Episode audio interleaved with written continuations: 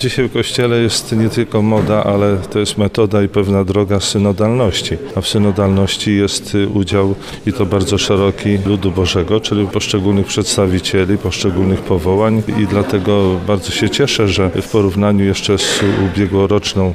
taką właśnie formą też zawierzenia na progu już przygotowań do pielgrzymowania Matki Bożej po naszej archidiecezji było ponad 200 osób, a teraz zgłosiło się już około 400 osób, czyli akurat na 312 parafii. To jest bardzo dobry rezultat i taki sygnał dla nas nadziei na współpracę, bo tutaj nie chodzi właśnie o to, żeby hierarchiczność zawsze była tym dominującym takim motorem i popychającym powiedzmy ludzi, ale tutaj chodzi o to, żeby wsłuchiwać się wzajemnie w to, co jest na drogach Kościoła do jakiegoś ujednolicenia w takiej czy innej formie, żebyśmy byli razem i żeby wzrastał nie tylko kult, ale religijność i życie z wiary.